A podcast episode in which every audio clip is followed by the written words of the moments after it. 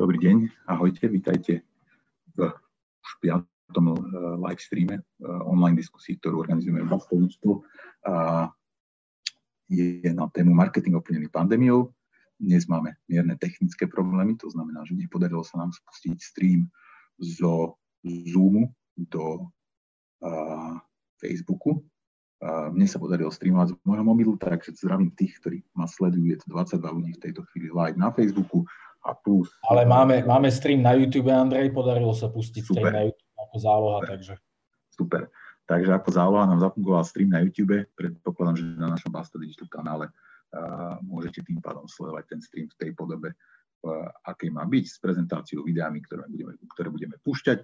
Uh, ja by som už teraz dlho neotáľal bez ohľadu na techniku a išiel by som rovno na vec, lebo máme dnes celkom ambiciózny program, takže ak môžem poprosiť toho zázračného kolegu, ktorý mi vie prekliknúť slajd, tak teraz je tá chvíľa.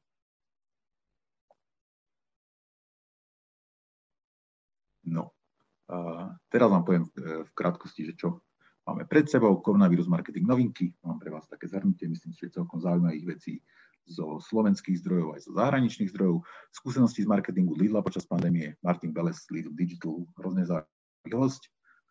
nie všetko, čo vie, môže povedať verejne, ale dúfam, že z toho, čo povie, bude pre vás niečo zaujímavé. Spotrebiteľský puls, priatelia z prieskumnej agentúry 2 News, s úplne, úplne čerstvými, ale tak čerstvými, že včera sa dopočítavali výsledkami tzv. spotrebiteľského pulzu, to znamená pohľadu na to, ako rozmýšľajú spotrebitelia. Poďme rovno na ďalší slajd, na koronavírus marketing novinky. A ešte jeden. No, Nevidno tam teraz obrázky a už sa natiahol aj obrázok. Výborne. Takže čo sa deje s platenými médiami? Debata, ktorá prebieha už dlhodobo o tom, že či počas pandémie teraz vlastne klesá cena za preklík a cena za nejaké počty videní. A toto sú dáta, ktoré pochádzajú od agentúry, myslím, že v Bostone, ktorá sa volá Gupta, ktorá to napočítala na svojich klientoch. Nepodarilo sa mi úplne presne zistiť, že aké široké pokrytie majú, a, ale majú vytvorený a e, majú vytvorený vlastne taký nástroj, kde sa dá popozerať po častiach, konkrétne sa to týka Facebooku, Instagramu a tu vidíte, že tá cena podľa nich v priemere, to je akoby globálny údaj, poklesla uh, vo, vo veľkom rozsahu, to znamená poklesla asi na polovicu. Uh, môžeme ísť na ďalší slajd. Sú tam ináč aj dáta za Slovensko v, na tom predošlom odkaze, ale tie vyzerali úplne, úplne nepresvedčivo, takže tý, o tých vám ani nerozprávam. Uh, dôležitá vec pre tých z vás, ktorí sledujú ten live stream kdekoľvek v tejto chvíli, tak vlastne dnes sme urobili jednu vec trošičku inak a to to, že táto prezentácia, ktorú sledujete a ktorá neviem, či je u každého dobre vidieť online, tak si ju môžete preklikávať zároveň s nami. To znamená, keď idete na bit.ly 5 online diskusia, všetko malým, všetko spolu, čísle, teda bit.ly lomeno číslica 5 online diskusia, tak vlastne uvidíte túto istú prezentáciu a, a môžete si preklikať, môžete si povedať, či sa vám chce ostať až do konca alebo nie. A, toto, je, toto je z takého média, reklama campaign, a, e, taká zaujímavá analýza zo zdroja, ktorý vlastne vyhodnocuje ako keby kvalitu umiestnení reklamy na rôznych weboch na základe využitia umelej inteligencie, nejakého triedenia toho, že aký je ten obsah. To, čo zistili, je, že e, väčšina, väčšina tých webov, ktoré, kde sa objavujú slova súvisiace s koronavírusom, COVID-19, pandémie a tak ďalej, ktoré niektorí zadávateľe reklamy blokujú, teda sa snažia na nich svoju reklamu neumiestňovať, že, že väčšina z nich je vlastne bezpečná pre, pre tie značky, že teda obsahuje uh, taký kontent, ktorý nejak neohrozí značky, ktoré v jeho okolí budú zobrazovať reklamu. A, takže tam je to rozdelené po vertikálach, tam, tam je vlastne ukázané, ak si všimnete tie modré a oranžové stĺpce, ktoré sú u krafe, tak tam vlastne vidíte po rôznych vertikálach podľa triedenia, ktoré používa IAB, International Advertising Bureau, uh, že aké percento akoby v danej kategórii je alebo nie je bezpečných. Uh, no a môžeme ísť o jeden slajd ďalej. Z toho istého zdroja vlastne uvidíme to, že že top 10 kategórií obsahu, kde je vysoké percento vlastne, vlastne bezpečného obsahu a potom uh, top 10 najnebezpečnejších kategórií. Neprekvapivo, tá naj, najnebezpečnejšia je týkajúce sa ochorení srdca a kardiovaskulárnych chorób, tak tam vlastne väčšina toho, čo sa zmienuje, tam by ste svoju reklamu mať nechceli. Naopak napríklad na stránkach s témou Human Resources, na o ľudských zdrojoch, možno niečo ako slovenská profesia, to je vlastne bezpečné prostredie, kde aj keby sa COVID-19 zmienoval, tak vaša reklama by nemala byť na zlom mieste. Poďme ďalej. O, o jeden slajdík. Janko Januška, alebo Jan Januška, eh, CEO Spotivo, na Slovensku tvoreného SEO nástroja, napísal špičkový, špičkový článok, je, na, je, na, je teda online na stratégiách, e, veľmi inteligentne si rozkategorizoval firmy podľa toho, čo sa s nimi momentálne ekonomicky deje, to znamená, že či museli zavrieť alebo sa prebol trh, či iba pociťujú pokles tržieb, či menia ponúkané služby, alebo to zvažujú, či majú dostatočnú rezervu na fungovanie, alebo sa im dokonca v tom čase darí. A pre každú z tých firiem alebo pre každú z tých, každý z tých typov firiem vlastne e, Janko odporúča konkrétne, že čo sa im oplatí alebo neoplatí v tejto chvíli robiť e, SEO a dáva do placu tam na spodku toho slajdu data studio, e, data studio šablón na odhalenie nových fráz výborný nástroj, aspoň teda na ten pohľad, ešte sme ho neskúšali, ale, ale vyzeral veľmi uh, fajn vymyslený, kde vlastne uvidíte, na aké nové frázy sa zobrazujete v organickom vyhľadávaní, takže môžete na ne optimalizovať. No a ešte uh, na blogu Basičtel sú vlastne dva čerstvé články, jeden od, od nášho managing directora Jana Laurenčíka, ktorý hovorí o tom, že ako vlastne teraz fungujeme a prečo odporúčam do pozornosti a potom druhý od kolegyne Eleny Gemzovej, ešte poďme späť, tak od kolegyne Eleny Gemzovej o tone of voice v čase koronavírusu. Eh, bezplatná pomoc pre najviac postihnutých podnikateľov, to je odkaz, ktorý eh, sme tu eh, prezentovali už aj minulý týždeň a týka sa toho, že Basta Digital ponúka bezplatne svoj pracovný čas konzultácie takým tým firmám alebo podnikateľom, ktorým sa darí najhoršie. Ozvalo sa nám asi 7, myslím, do tejto chvíle. Myslím, že s troma štyrmi sme už komunikovali. Myslím, že aj pre pár niečo pomohli vyriešiť. Takže ak niekoho poznáte, kto potrebuje poradiť, v, že, čo, že čo teraz presne ako online kanáloch, tak budeme sa tešiť, ak sa nám ozve cez ten kontaktný formulár. 15 príkladov dobrej krizovej komunikácie v dobe korony pre reštaurácie podľa TripAdvisoru, to je materiál e, celkom zaujímavo spracovaný, myslím, že nie je úplne čerstvý, ale odporúčam ho do pozornosti reštaurátorom, sú tam konkrétne príklady a tie viem, že ľudia majú radi naozaj ukážky toho, že ako e, komunikujú reštaurácie v rôznych častiach sveta v tejto chvíli o rôznych témach aj keď sú za e, e-book pripravená znovu otvorenie pre hotely od Nextguest. E, je materiál, je stiahnutelný, myslím si, že za mailovú adresu a pár kontaktných údajov, ale je tam tak štruktúrne premyslené pre hotely, že ako sa majú pripraviť na to, že v nejakom bode im zase začnú chodiť hostia. Také úplne, úplne čerstvé veci, dve. Uh, inšpirácia od, od Exponea, neviem, či to na tom screenshote vidieť, ale Exponea, myslím, že je to určené primárne pre používateľov Exponei, ale zverejnili vlastne takú sadu keby nástrojov eh, na rôzne aktuálne pop-upy a eh, ktoré sú premyslené, alebo potom rôzne akoby filtre na zbieranie remarketingových publik podľa toho, že napríklad, že sústrediť sa len na ľudí, ktorí počas E, korona krízy od vás nakúpili a potom zrobiť k ním look-like publikum, takže podobné publikum. Takže e, aj keby ste neboli používateľe Exponevy, myslím si, že je tam veľa zaujímavej inšpirácie, viacero vecí, ktoré viete realizovať aj teda mimo Expone a Steku. E, no a teraz taký, taký, by som povedal, také promo pre náš obsah. My tohto obsahu, ktorý teda zaujímavého marketingového obsahu, ktorý sa týka marketingu počas pandémie zbierame v celom týme veľa. Kolegyne aj kolegovia prispievajú celý týždeň, naozaj si zbierame také kúsky aj slovenské, aj medzinárodné. Nezmesia sa všetky sem do, do tejto stredy, lebo jednoducho nie je tu toľko času a priestoru, ale ak by ste uh, chceli akoby ten, ten, uh, tú pridanú hodnotu, ktorú sa v agentúre generuje na, na túto tému dostávať aj vy, tak uh, na webe je tam preklik, myslím, že je to bastadigital.com lomeno korona sk, tak e, môžete sa prihlásiť cez kontaktný formulár. Ne, nehlásite sa tým do nášho nejakého hlavného mailing listu, nebudú vám chodiť naše newslettere alebo informácie o článkoch na našom blogu, ale len vyslovene veci, ktoré sa, sa týkajú marketingu počas pandémie, takže ten, ten e-mailový zoznam aj bude mať obmedzenú časovú platnosť, dúfam, že, že, že čo najkračšiu. Ak vás táto téma v tejto chvíli zaujíma, určite uh, sa do tohto mailing listu prihláste, spamovať vás nebudeme a budeme sa veľmi tomu tešiť. Uh, no, a teraz e, ja mám vlastne náhraté e, dve videá. Prvé je s Martinom Belesom z Lidl Digital. E, všetko o ňom uvediem už priamo v tom videu. Možno usekneme z neho nejakých posledných pár minút kvôli, kvôli času, ale to video potom celé dáme k dispozícii, kto si bude chcieť dopozerať. A, a môžeme ísť rovno na vec. Ešte, ešte možno, že, že tak, než to video pustíme, tak po tomto videu budeme mať ešte jedno video, ale, ale tí jeho účastníci tu potom s nami budú ešte aj naživo. Dobre. Vítam medzi nami Martina Belesa z Lidl Digital, ktorý sa k nám pripája síce zo Slovenska, ale za normálnych okolností by v tejto chvíli bol v Nemecku. Ahoj Martina, vítaj. Zdravím ťa Andrej, ďakujem za pozvanie. A v prvom rade by som sa ťa spýtal, že čo vlastne v Lidl Digital International robíš, aká je tvoja pozícia?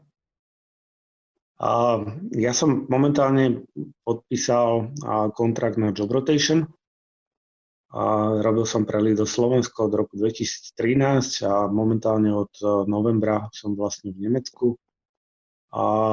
Kontrakt som podpísal na dva roky. Lidl Digital vlastne zastrešuje všetky digitálne aktivity Lidla pre, pre všetky krajiny, kde Lidl pôsobí. Takže um, veľmi sa teším.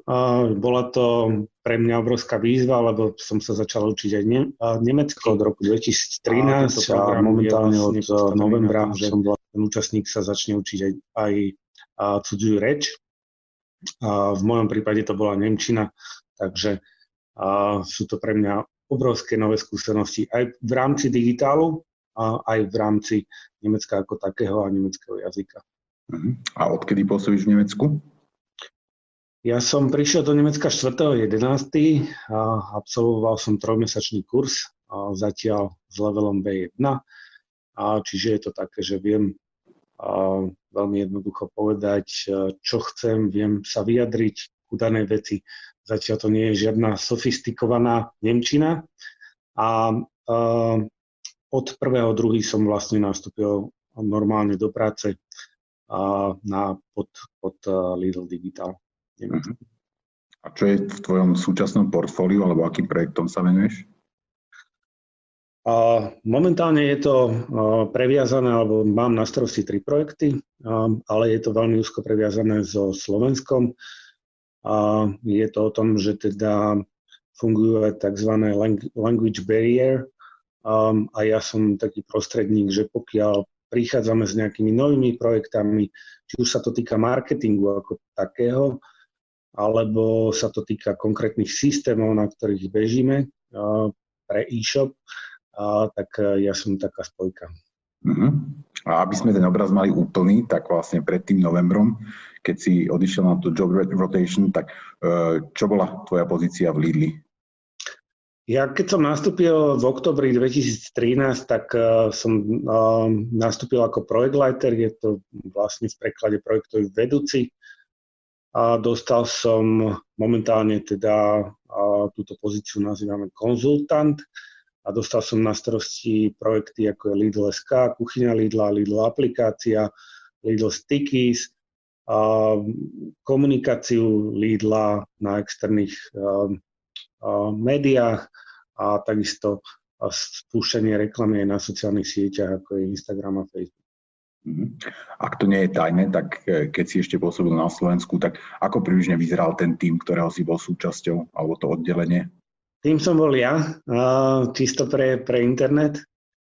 A um, Lidl má všeobecne veľmi plochú štruktúru a viete sa tam dopatrať, pokiaľ je nejaká chyba, pokiaľ sa stane nejaká chyba, alebo pokiaľ je niečo veľmi dobre urobené, tak viete konkrétne povedať, že áno, tento človek a bol ten super človek, ktorý potiahol tieto veci.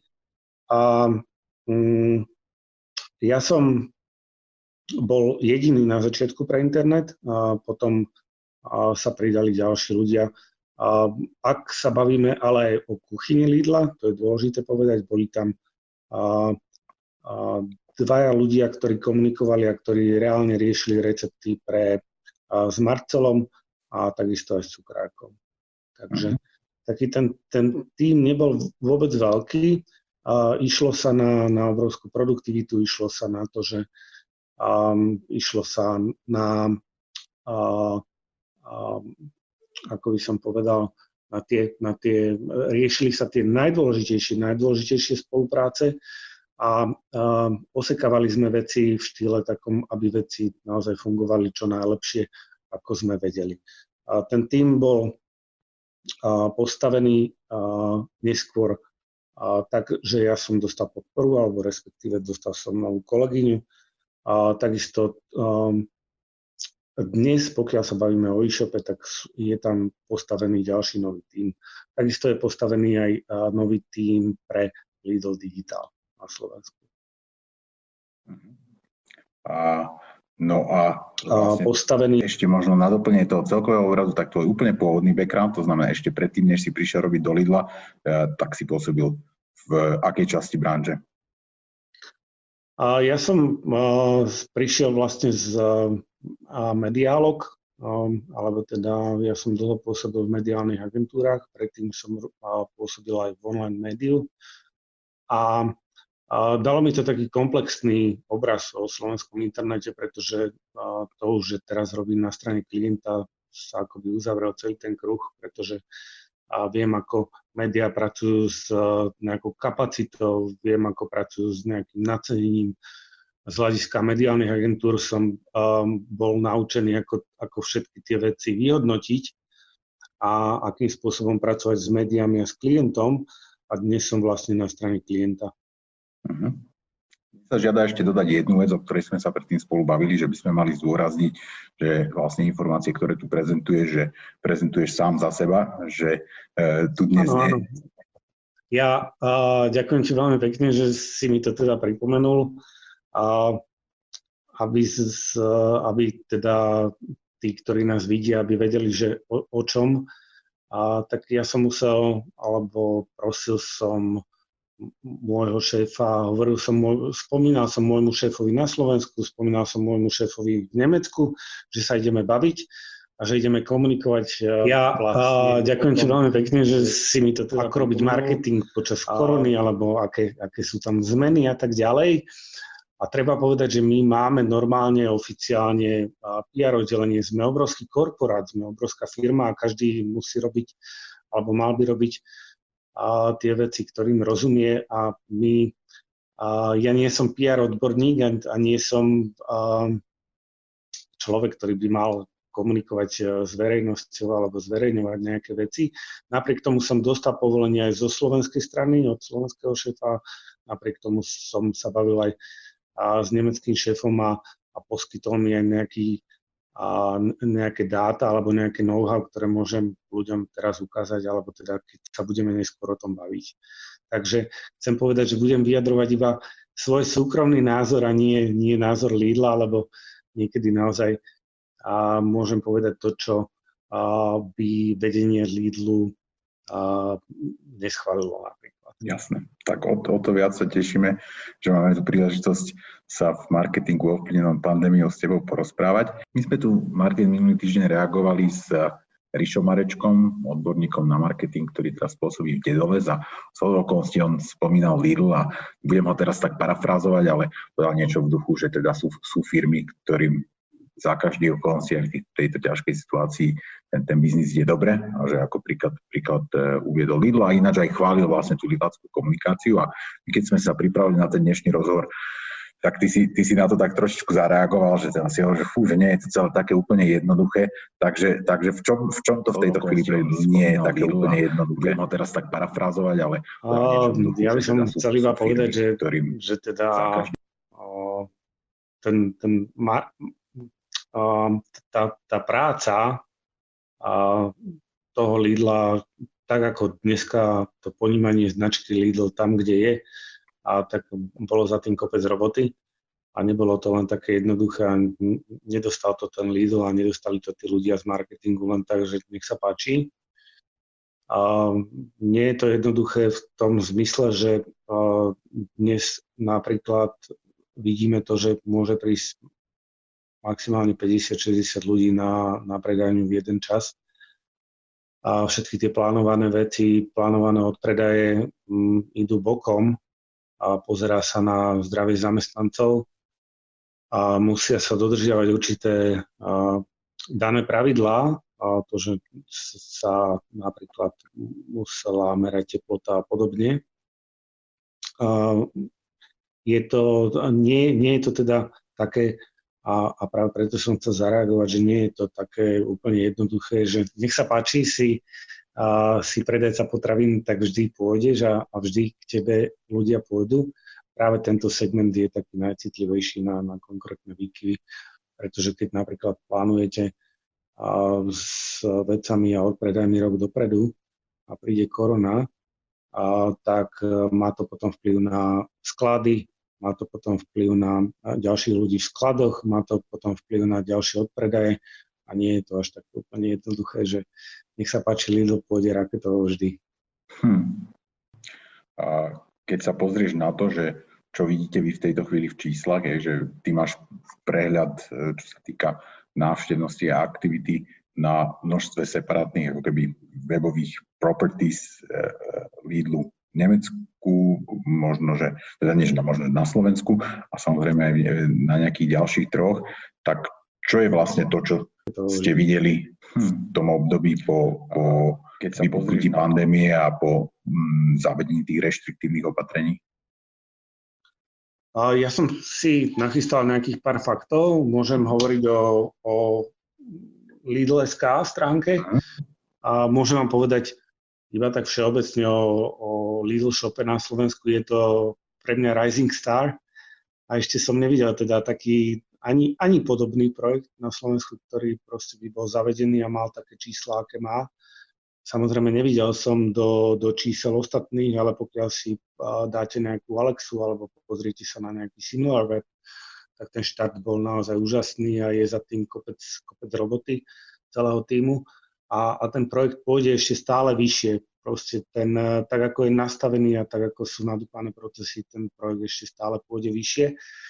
A bol, keď si pozriete Google Trends, tak uh, nájdete ho vlastne hneď za ním je About You.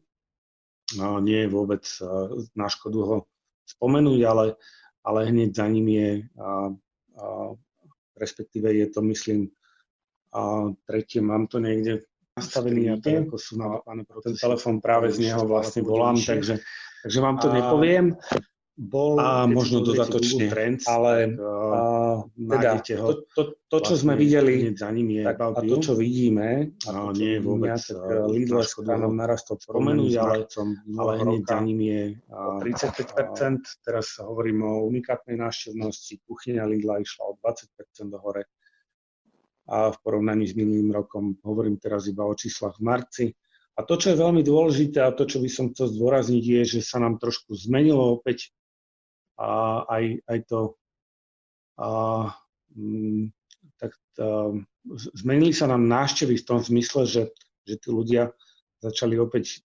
mierne, nehovorím, že je tam obrovská zmena, ale mierne viac používať desktopy.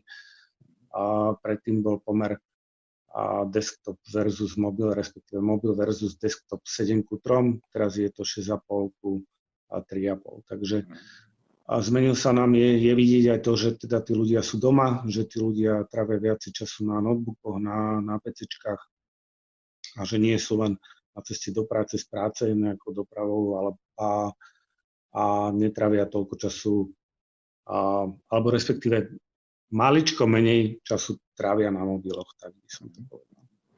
Tí ľudia, ktorí chodia na Lidl.sk, čo to je za návštevnosť? Čo, čo sú také zvyčajné ciele, čo tam plnia? A to môžem kľudne tiež povedať. To, to čo ľudia a, najviac hľadajú, je okolo 20 a O tomto sme sa teda predtým nebavili, ale kľudne ti to poviem, nie je to žiadne tajomstvo. Veľmi veľa ľudí hľadá a, online leták. Mm-hmm. Je to, je to jeden z najväčších dopytov, ktoré máme na Lidl stránke. Je to podob, podobne to funguje aj na Facebooku, kde máme vlastne a, na Lido Slovensko uverejňujeme leták, ak sa nemýlim, vždy štvrtok ráno. Na, na webke na Lidl.sk je to vždy streda ráno. Takže tí ľudia, snažili sme sa a, m, mm, tým ľuďom vôbec na internete um, exkluzívne dávať do, do popredia uh, online leták a aj to fungovalo. Posielame ho aj cez, cez newsletter. Takže uh, online leták bolo to, čo hľadajú, aby som ti iba odpovedal jednoducho. Na kuchyni Lidla chodia ľudia po recepty, hej? A ešte prepač. Um, a ne, nebol to iba online leták, ale samozrejme mali sme rôzne akcie. Uh-huh. Akcie, ktoré boli na predajní v pondelok vo štvrtok, čiže tí ľudia si mohli pozrieť buď cez apku alebo cez webku tieto akcie. A potom samozrejme to, čo bolo najdôležitejšie, to, to, to čo vidíš aj teraz na titulke Lidl.sk, neviem, čo to je, ale je tam vždy promované to, čo je najdôležitejšie v danom období. Myslím, že to bola favorina, ak si dobre spomínam, že je 50% zľava. A čo mi celkom dáva zmysel v zmysle toho, že nie, sú, nie je toľko ľudí nie, na predajniach, respektíve myslím, že je tam nejaké obmedzenie počtu ľudí na predajni. Čiže Lidl funguje aj tak, že objednáva tovar a preto sú aj ľudia niekedy nespokojní, že išiel si kúpiť pláštenku a, a nenašiel ju, lebo objednáva tovar aj rok dopredu. Nehovorím, že vždy to tak je, a, ale pracujeme s, nejakým, s nejakým množstvom, a, ktoré bolo odpredané. Na základe toho sa plánujú ďalšie odpredaje a korona bola veľký škrt, teda podľa toho, čo teraz vidím. Minimálne pre favorinu. A taký ten spotrebný tovar, neviem presne, ako to, ako to nazývate vy, ale si spomenul si presne nejaké neviem, prší plášť alebo niečo také. To je ten tovar, ktorý je vlastne u nás na Slovensku dostupný aj, aj v Lidl shope. Áno, áno. Sú, um, sú samozrejme produkty, ktoré sú dostupné iba na Lidl shope, sú dostupné produkty iba na predajni. Bolo to o tom, že um, uh, je to proste takto, takto dané. Mhm. My keď sme si pozerali tie Google Trends, tam sú myslím dáta, o ktorých môžem hovoriť, lebo to sú, to sú verejné dáta, ale ty si ma upozornil na to, že tam je naozaj nejaký, nejaký skok v hľadanosti toho Lidl Shopu a bolo tam ohromne vidieť, že vlastne bol tam nejaký taký uh, bump v, pri spustení toho projektu a potom na, niekedy v priebehu marca zrazu tam bol naozaj taký vý, výrazný náraz záujmu uh, čo asi nie je prekvapujúce, že jednoducho asi sa teraz, teraz e, objednáva viac ako predtým. A čo sa týka teda e, čísel za Lidl Shop, tak e, to sú veci, do ktorých by som veľmi nerad, o ktorých by som veľmi nerad hovoril konkrétne. Uh-huh. A, samozrejme, som, som si istý, že je tam cítiť náraz. A tak, ako som hovoril, je to raketa, ktorá ide úplne k nebu a verím, že či by bola korona, alebo by nebola korona, určite všetci v týme robíme na tom, a či už ja z Nemecka, a respektíve nepatrím, aby som bol konkrétny, nepatrím do týmu, a, ktorý má na starosti Lidl Shop, som iba teda sprostredkovateľom tých, a, tých projektov. A, a momentálne a, nejaké posledné 2-3 týždne trošku viacej začínam sa dostávať do dát toho Lidl shopu. A aby som to uzavrel, určite to pôjde hore. A, ne, a je to dané aj koronou, ale išiel by hore tak či tak. Ten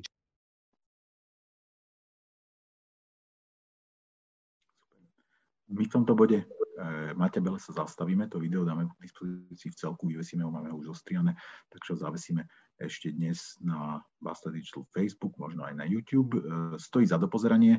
Vlastne v tom závere sa Martin venuje tomu, že čo z hľadiska svojej aktuálnej skúsenosti v Lidli a aj minulých skúseností v mediálnej branži, mm, čo odporúča zadávateľom reklamy v tomto období, takže dúfam, dúfam že si nájdete čas a, dopozeráte ho.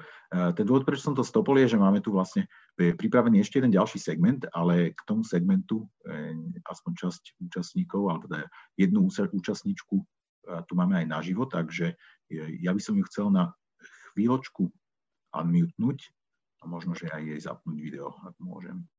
Takže unmute. Tanka, počujeme sa? Ja áno, ja počujem stále, aj vidím, že hovorím. Super, dobre, takže je tu s nami Stanka, alebo Stanislava Púčková. Stanka. Stanka alebo Stanislava, mali sme o tom včera trošičku diskusiu, že prečo, kedy, ako, ale to asi sem nepatrí, takže e, Stanka Pučková, ktorá je z e, prieskumnej agentúry Tumius a s ňou a, a ešte s jej kolegom Petrom a sme s Klenářom sme nahrali spolu taký veľmi zaujímavý segment. Zaujímavý je v tom, že uh, prezentuje dáta z prieskumu, ktoré tu zrealizoval. To všetko povieme v tom segmente, len som rád, že tu je Stanka s nami, to znamená, uh, niektoré časti sme strihli pre dĺžku, ale ak budete mať pocit, že chcete k niečomu od uh, Tumiusákov alebo respektíve priamo od Stanky počuť viac, tak píšte svoje otázky, či už prostredníctvom Zoomu, asi, asi najlepšie do Zoomu, lebo neviem presne, ako to funguje s komentármi na YouTube, takže keď, keď napíšete na Zoome, ale takisto keby ste nám napísali na, na agentúrny Facebook, uh, povedzme do Messengera, tak sa to k nám, myslím si, že cez, cez kolegov a kolegyne dostane. No, takže, takže vítajte Stanka ešte raz. Uh, poďme teraz na ten segment, ak môžem poprosiť kolegu Daniela Duriša.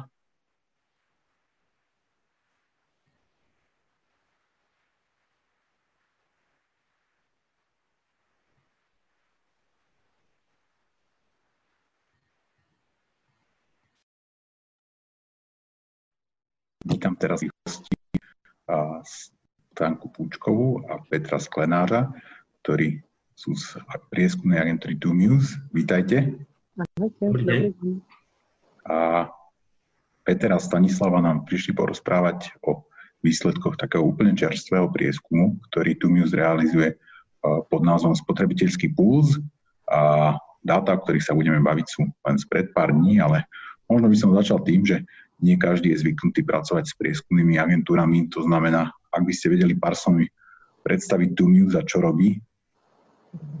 No, Tumius je full-servisová prieskumná agentúra a toto full-servisové znamená, že robíme všetky druhy, druhy prieskumu trhu, ktorý existuje. No a to, že som hovorila ešte full-servisová, znamená, a sa vzťahuje aj na nejaké rôzne typy zberu dát. Mhm. Tie existujú obvykle v takých troch základných podobách. Mm, jedna je online, v dnešnej dobe veľmi populárna. Eh, na to máme tzv. online panel, to je riadený panel respondentov, kde je v tomto momente zhruba 26 tisíc aktívnych eh, participantov, eh, čiže online populácia Slovenska, na ktorej sa realizujú online prieskumy, ako bude aj tento náš, o ktorom sa budeme rozprávať. Potom call centrum telefonické, to znamená, sú tam anketári, ktorí pracujú teda iba s prieskumami, lebo existujú aj také zmiešané call centra, kde sa aj predáva, tak my nepredávame. A potom tretia forma je tzv. face-to-face. To sú formy, ktoré sa v rámci našich služieb vzťahujú hlavne na kvalitatívny prieskum, to znamená rôzne hĺbkové typy individuálnych rozhovorov alebo skupinových rozhovorov vo všetkých možných formách, tak to asi v skrátke. Super. Mm-hmm. Tak sa poďme baviť o, o tom spotrebiteľskom pulze. Čo je, čo je to za prieskum? Uh, kedy vznikol, ako vznikol? Uh, ako ste vôbec prišli na to takýto prieskum realizovať? Tak spotrebiteľský puls e, je vlastne špeciálny prieskum. E, tá inšpirácia prišla aj v spolupráci s partnerskou spoločnosťou z USA Group Solver, kde obdobný prieskum už realizujú a vlastne chceli sme na jednej strane merať e, nálady a pocity, čo si ľudia myslia v súvislosti s, pandémi- s pandémiou koronavírusu, jej dopad na spotrebiteľské správanie, aké sú ich obavy, čo sa týka finančnej situácie, ich príjmov do konca roka a zároveň tieto výsledky e, aj porovnať e, so Spojenými štátmi. Celkovo sme chceli dať dáta, relevantné dáta verejnosti, jednotlivcom, ale aj firmám, ktoré mnohé z nich v súčasnosti prechádzajú aj veľmi ťažkou situáciou a príjmajú rôzne rozhodovania, rozhodnutia, aby sa rozhodovali na základe reálnych faktov, nakoľko je táto doba pod veľkým vplyvom, pod veľkou dynamikou a emóciami, tak si myslíme, že správne dáta túto môžu pomôcť a vlastne tak vznikol spotrebiteľský puls. Uh-huh. Robili sme zatiaľ dve merania. Uh-huh. To prvé meranie bolo približne e, dva týždne od prvého prípadu, kedy sa e, vyskytol prvý prípad koronavírusu na Slovensku. E, ľudia boli už približne týždeň na home office, bolo celkovo 200 nakazených, evidovaných a niečo vyše týždňa už platili opatrenia prijaté vládou v súvislosti s karanténou. Druhé meranie sme robili približne dva týždne po tom prvom. E, ľudia už boli štvrtý týždeň e, na home office e, celkovo bolo už 700 ľudí nakazených a dvaja mŕtvi. To meranie bolo tesne pred Veľkou nocou. To znamená, že v princípe tie, tie výsledky, ktoré budeme počuť, sú najčerstvejšie, k akým sa v tejto chvíli dá dostať.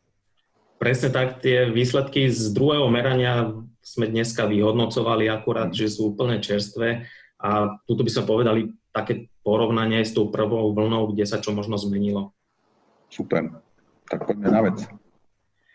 Ešte by som zdôraznil aj metodológiu. Tento prieskum sme robili online formou cez náš Tumius online panel. Išlo o reprezentatívny prieskum na populácii Slovenskej republiky vo veku 18 rokov plus. Bol tam kvótny výber podľa veku, pohľavia a regiónu. Tá veľkosť vzorky bola v prvom prieskume 311 ľudí sa zapojilo a v tom druhom 319 ľudí. Do prieskumu, to je dôležité spomenúť, keďže ide o spotrebiteľský puls, boli zapojení ľudia, ktorí robia nákupy pre domácnosť a väčšinu vlastne tvorili ľudia, ktorí sú zodpovední za veľkú časť e, nákupu potravín do domácnosti a nakúpili minimálne raz za posledných 14 dní. By som chcela ešte doplniť, my dneska sa tu samozrejme budeme baviť iba o niekoľkých z tých výsledkov, ale v prípade záujemcov tie výsledky budú k dispozícii, vieme ich samozrejme poskytnúť. Super. Ideme na tie výsledky? Áno, poďme na to. E, vybrali sme, vlastne ak Stanka spomenula, že tých výsledkov je viac a celý report sa dá stiahnuť aj na stránke tumius.sk, kde vlastne z prvej vlny už máme e, report aj s detailne, aj s grafmi. Čo sa týka vlastne aktuálnych výsledkov, tak dneska by sme radi spomenuli, respektíve ja spomeniem tri, tri také údaje. Ten prvý je taký všeobecný strach, ktorý ľudia pociťujú, pociťujú v súvislosti s pandémiou. Ten druhý údaj, ktorý spomeniem, je obmedzenie spotreby, ktorú ľudia v súčasnosti zažívajú a ten tretí údaj súvisí s príjmom a dopadom koronavírusu na ich súčasnú finančnú situáciu. Mm-hmm. Na začiatku, čo sa týka toho strachu, ešte by som spomenul, že ľudia sú, sa cítia veľmi dobre alebo dobre informovaní, čo sa týka koronavírusu.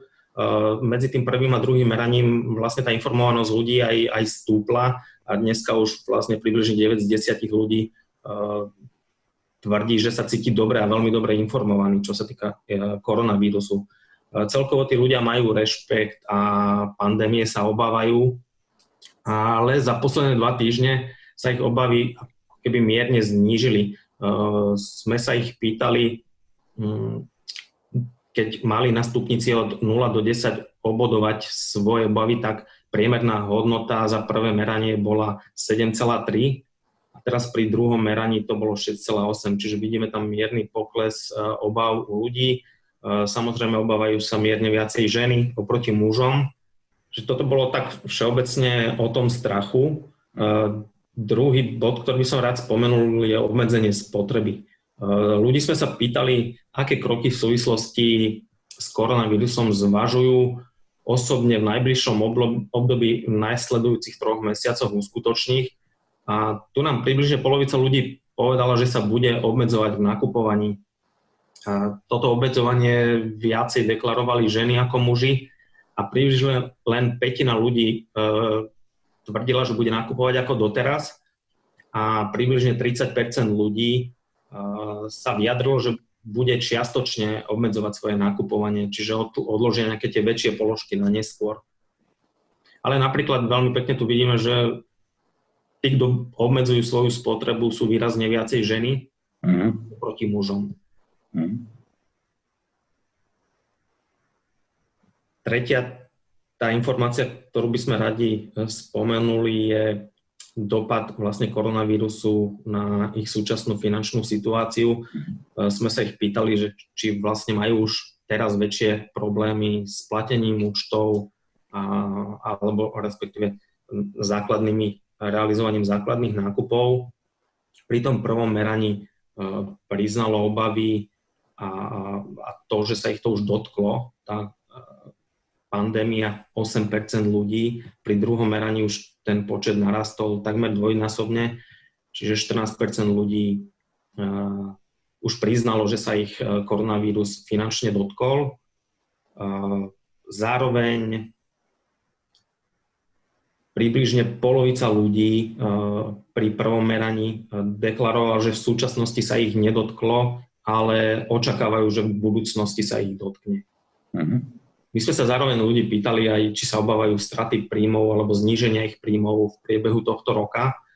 A údaj, ktorý vlastne môže signalizovať a, a naznačovať, čo môžeme ohľadom tej spotreby očakávať, je, že ľudia sa obávajú o svoje príjmy a dokonca približne polovica ľudí má, sa skôr obáva alebo veľmi obáva o svoje príjmy, o ich stratu alebo zníženie v priebehu tohto roka. Mhm. A táto polovica ľudí vlastne, ktorá sa obáva o svoje príjmy, tak aj výrazne viacej sa ich už v súčasnosti dotkla.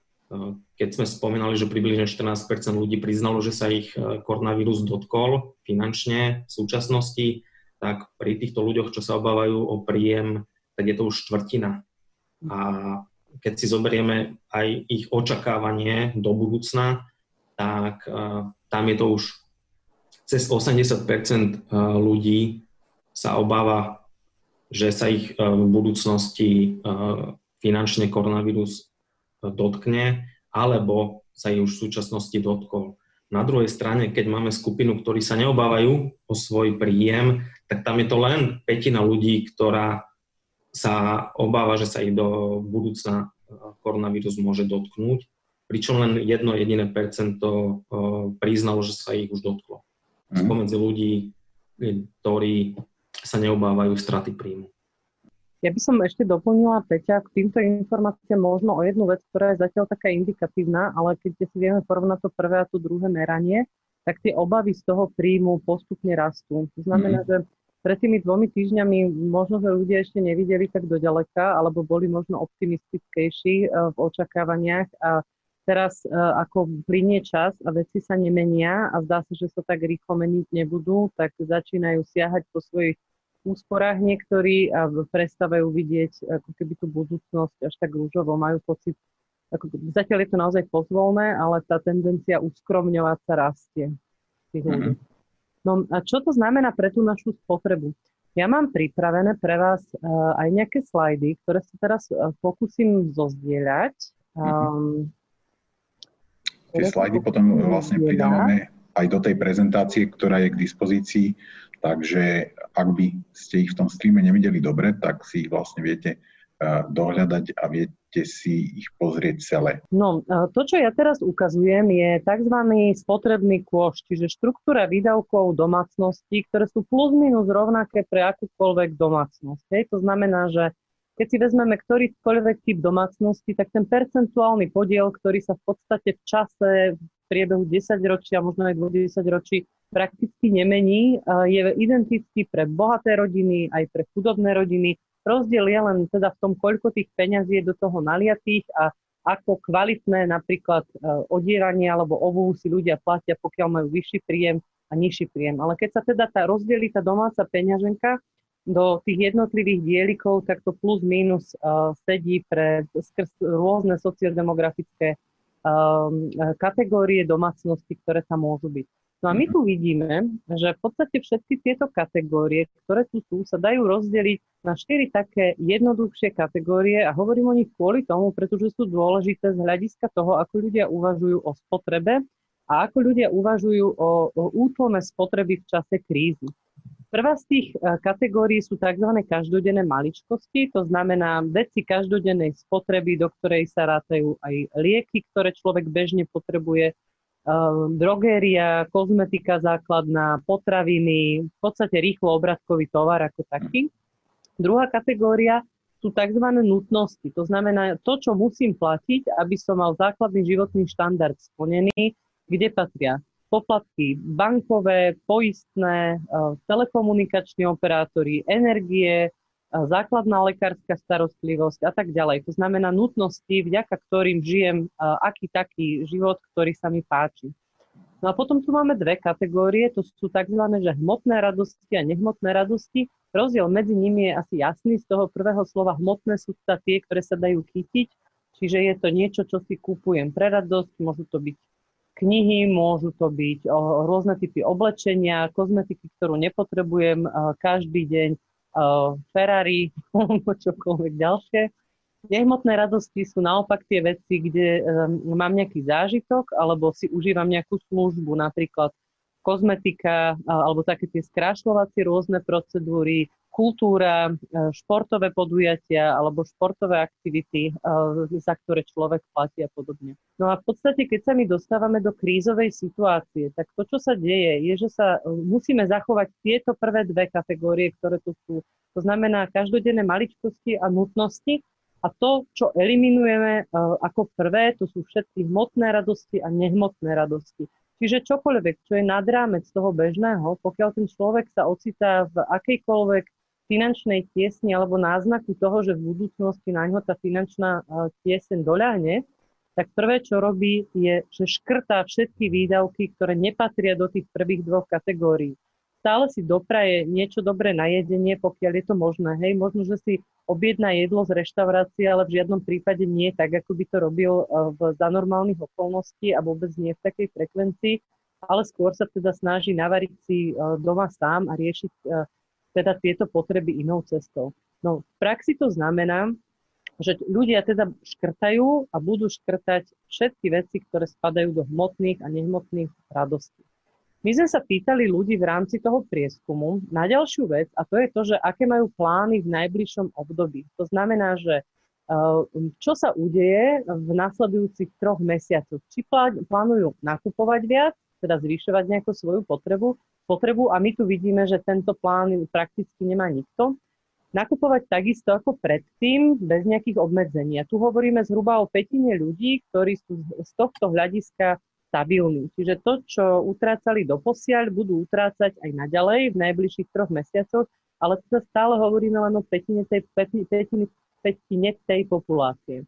No a potom tu vidíme túto obrovskú mieru rúžových a červených uh, častí grafov, z ktorých tá rúžová hovorí o tom, že ľudia sa chystajú odkladať nákup väčších položiek na neskôr, keď sa budú keď sa situácia vráti nejako do normálu, alebo teda sa vykryštalizuje a teda očakávajú a počítajú s tým, že sa budú čiastočne obmedzovať, to je zhruba 30% tej populácie. A potom prakticky polovica ľudí očakáva, že bude celkovo nakupovať menej a obmedzovať sa. Polovica tej vzorky je veľká časť, veľmi veľká, veľká časť. A to, čo sa tu zobrazuje a ukazuje, je to, že toto obmedzovanie sa a toto myslenie na budúcnosť a stvorenie sa týka oveľa viacej žien ako mužov tie ženy, to sme v týchto dátach, teda, e, čo sme vám ukazovali, nevideli, ale v tom reporte, ktorý e, Peťo spomínal, že je k dispozícii na našej stránke, k dispozícii bude, tak tam je napríklad vidno aj to, že ženy sú zjavne tie, ktoré už dneska siahajú do svojich úspor na to, aby vykryli napríklad náklady domácnosti a podobne a je pravdepodobné, že tento trend, hlavne aj so zavretými školami, e, pretrvávaním očeriek a tak ďalej sa bude prehlbovať. No, um, potom tu mám ešte jeden pohľad, na ten spotrebný košík a tento pohľad, ja sa teraz ospravedlňujem, tu nám mám posunuté vzdelávanie dole, malo by byť vyššie, um, je teraz z toho konkrétneho druhého merania, tam medzi tým prvým a druhým žiadne také zásadné rozdiely uh, neboli. A tu sa pozeráme na to, v akých konkrétnych oblastiach uh, ľudia plánujú znížiť alebo zvýšiť výdavky, prípadne kde majú zostať rovnaké.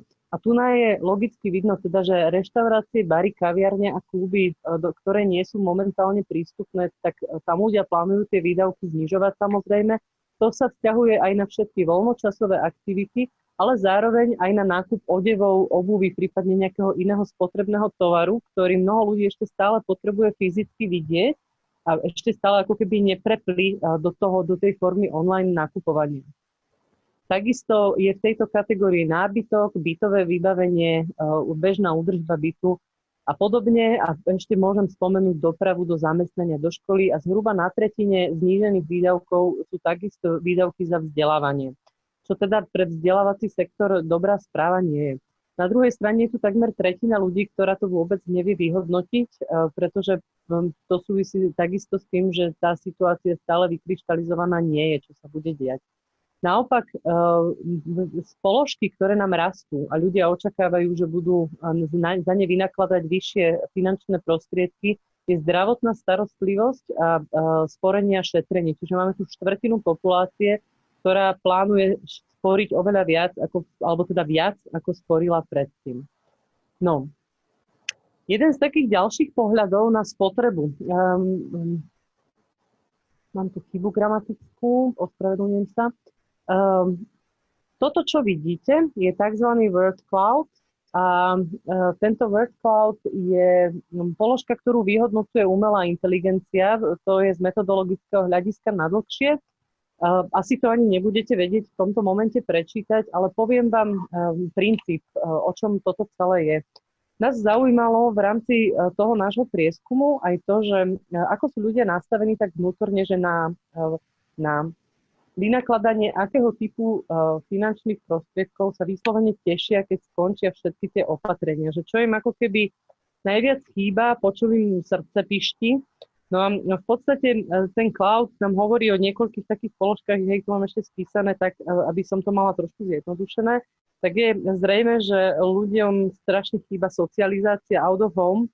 To znamená, fakt by chceli ísť do reštaurácií uh, s priateľmi na pivo, do kaviarne, um, niekde za kultúrou, niekde, kde sa budú môcť stretávať s ostatnými ľuďmi.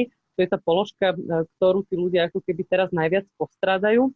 Potom e, je tu veľká časť ľudí, ktorá vyslovene má pocit, že potrebuje ísť fyzicky nakupovať oblečenie a obu. Že pokiaľ sa toto udeje, tak si potrebujú kúpiť buď sebe alebo svojim rodinným príslušníkom tento typ uh, tovaru. Časť ľudí už chce športovať, uh, cestovať, plávať, uh, chodiť na turistiku bez obmedzení a bez nejakého strachu, kam sa im zachce a bez nejakých limitov. Potom ďalšia časť ľudí sa teší na to, ako bude míňať peniaze na skrašľovacie procedúry typu kozmetika, kaderník a podobne. No a potom je tu časť ľudí, ktorá sa vyslovene teší na športové podujatia alebo teda také nejaké zápasy, kde opäť sme s ľuďmi. A keď sa na to pozrieme teraz z hľadiska toho spotrebného koša, tak je to um, do veľkej miery sú to všetko veci, ktoré súvisia práve s tou potrebou socializácie a s nehmotnými radosťami. Samozrejme, zo pár ich aj o hmotných radostiach, ale to nám indikuje okrem toho to, že online nakupovanie a podobne e, už ako keby čiastočne ten sektor doručenia e, tých hmotných radostí priniesol. Nie je to 100% samozrejme, ale ten náznak tam je. Lebo to, po čom tí ľudia túžia, sú práve tie nehmotné veci, ktoré získavajú e, fyzicky v kontakte s inými ľuďmi. To, že je to na nejakom pive, na káve, v nejakom uh, zariadení, to je sprievodný jav. Potom nás zaujímala ešte jedna vec a to je, ak majú ľudia našetrené nejaké peniaze, alebo teda už budú môcť um, míňať tie svoje úspory, kde by ich minuli. A tu nami vidíme, a opäť vy to nevidíte teraz z tohto obrázku, ale my to vieme, hlavne z hľadiska pohľavia ide opäť o ženy, ktoré vôbec neplánujú míňať a plánujú sa uskromňovať. Keď tak dokupovať, tak bežné veci do domácnosti, prípadne niečo, čo je pre rodinu, eh, prípadne nejaké výlety a podobne, ale zjavne sa tu ukazuje, že ľudia si budú peniaze v tých najbližších mesiacoch alebo potom, ako sa skončia tie opatrenia, strážiť.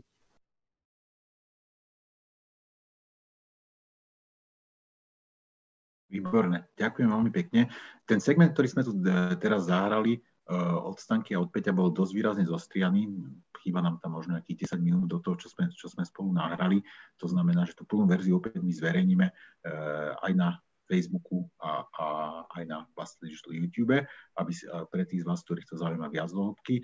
Takisto ten materiál bude na tú tak ako, tak ako Stanka v tom videu spomínal. No a máme tu niekoľko otázok. Ja by som teraz chcel Stanku e, pridať k nám, ak sa dá, tak aj s videom. Uh, myslím, že, že by nám to malo už v tejto chvíli... Zvuk mi ide a video som není oprávnená sama si spustiť. Aha, to by, mohol, to by nám mohol spustiť Daniel, mm. ak sa mu to podarí. Ale dovtedy sa môžeme rozprávať aj bez videa, aby sme využili, využili čas. Mm. Takže pôjdem rovno na tie otázky, ktoré, ktoré tu padli. Niektoré z nich už boli zodpovedané vlastne neskôr teda Tá počas, žena tej mhm. pre, prezentácie. E, to bola tá, to bola tá um, prečo myslíte, respektíve teda nedodpovedaná, prečo myslíte, že, že ženy obmedzujú spotrebu viac ako muži?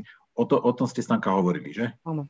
Ja som o tom hovorila, keď tak kľudne ešte zopakujem, že tam čiastočne to určite súvisí s tým, že uh, tie ženy sú práve tie, ktoré ostávajú treba na tých očerkách a podobne a klesá im príjem Uh, samozrejme, bude tam aj viacero iných faktorov, ktoré súvisia skôr s takými ako keby uh, nastaveniami osobnej zodpovednosti o domácnosť a dianie v budúcnosti a podobne, ale to je na takú dlhšiu filozofickú debatu. To nie sú veci, ktoré nám podporujú tieto dáta, ale skôr také dáta o sporiacich produktoch a postojov sporeniu celkovo na populáciu. Mm-hmm. Ďalšia otázka, ktorú, ktorú tu máme, E, prišli, pýta sa Tatiana, aký očakávate dopad na mobilných operátorov a predaj mobilných zariadení, smartfóny a oblasť zdravia konkrétne, tak začneme tými mobilnými operátormi a, a mobilnými zariadeniami. Aký očakávate dopad na tento segment?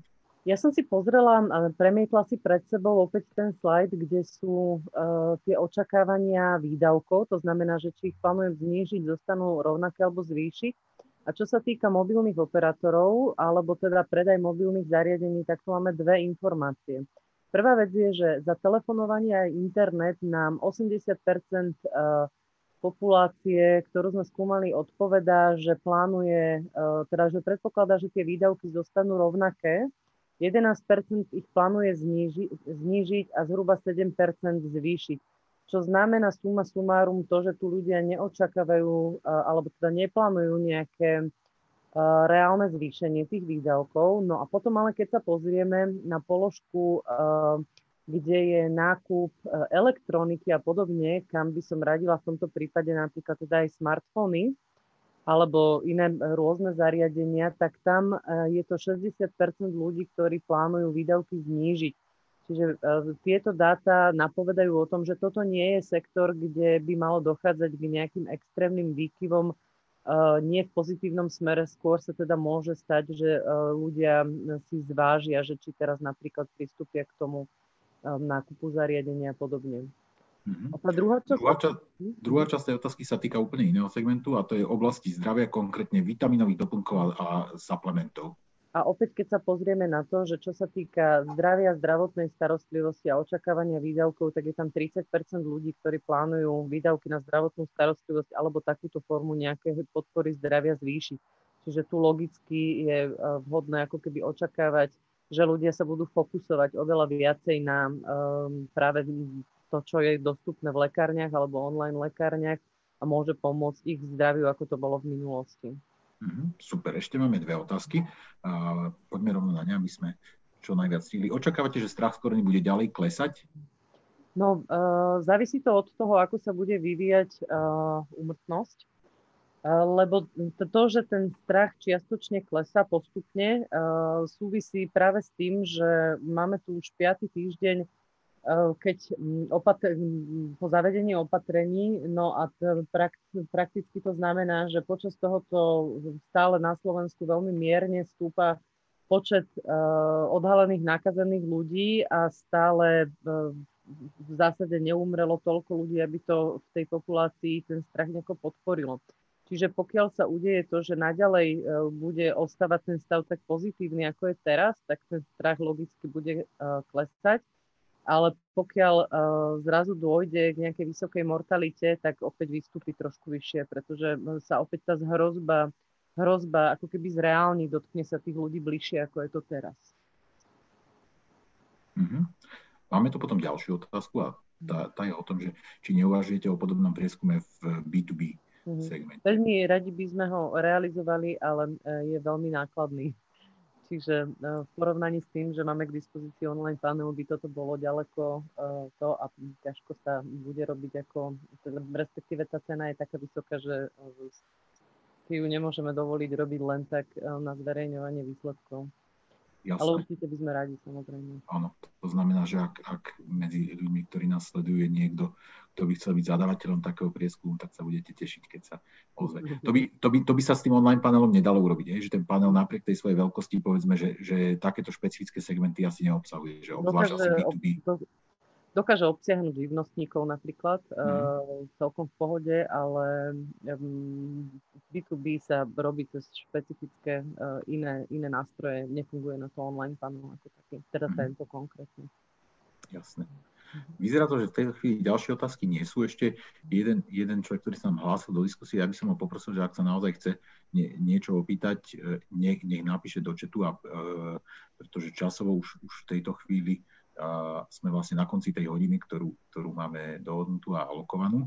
A pre vás ostatných ďakujeme veľmi pekne, teda v prvom rade ďakujem Stanke Učkovej z prieskumnej agentúry Two News, že sa k nám pridala aj takto naživo a teda aj za ten segment, ktorý sme nahrali a aj za tie veľmi zaujímavé dáta, o ktoré sa podelila.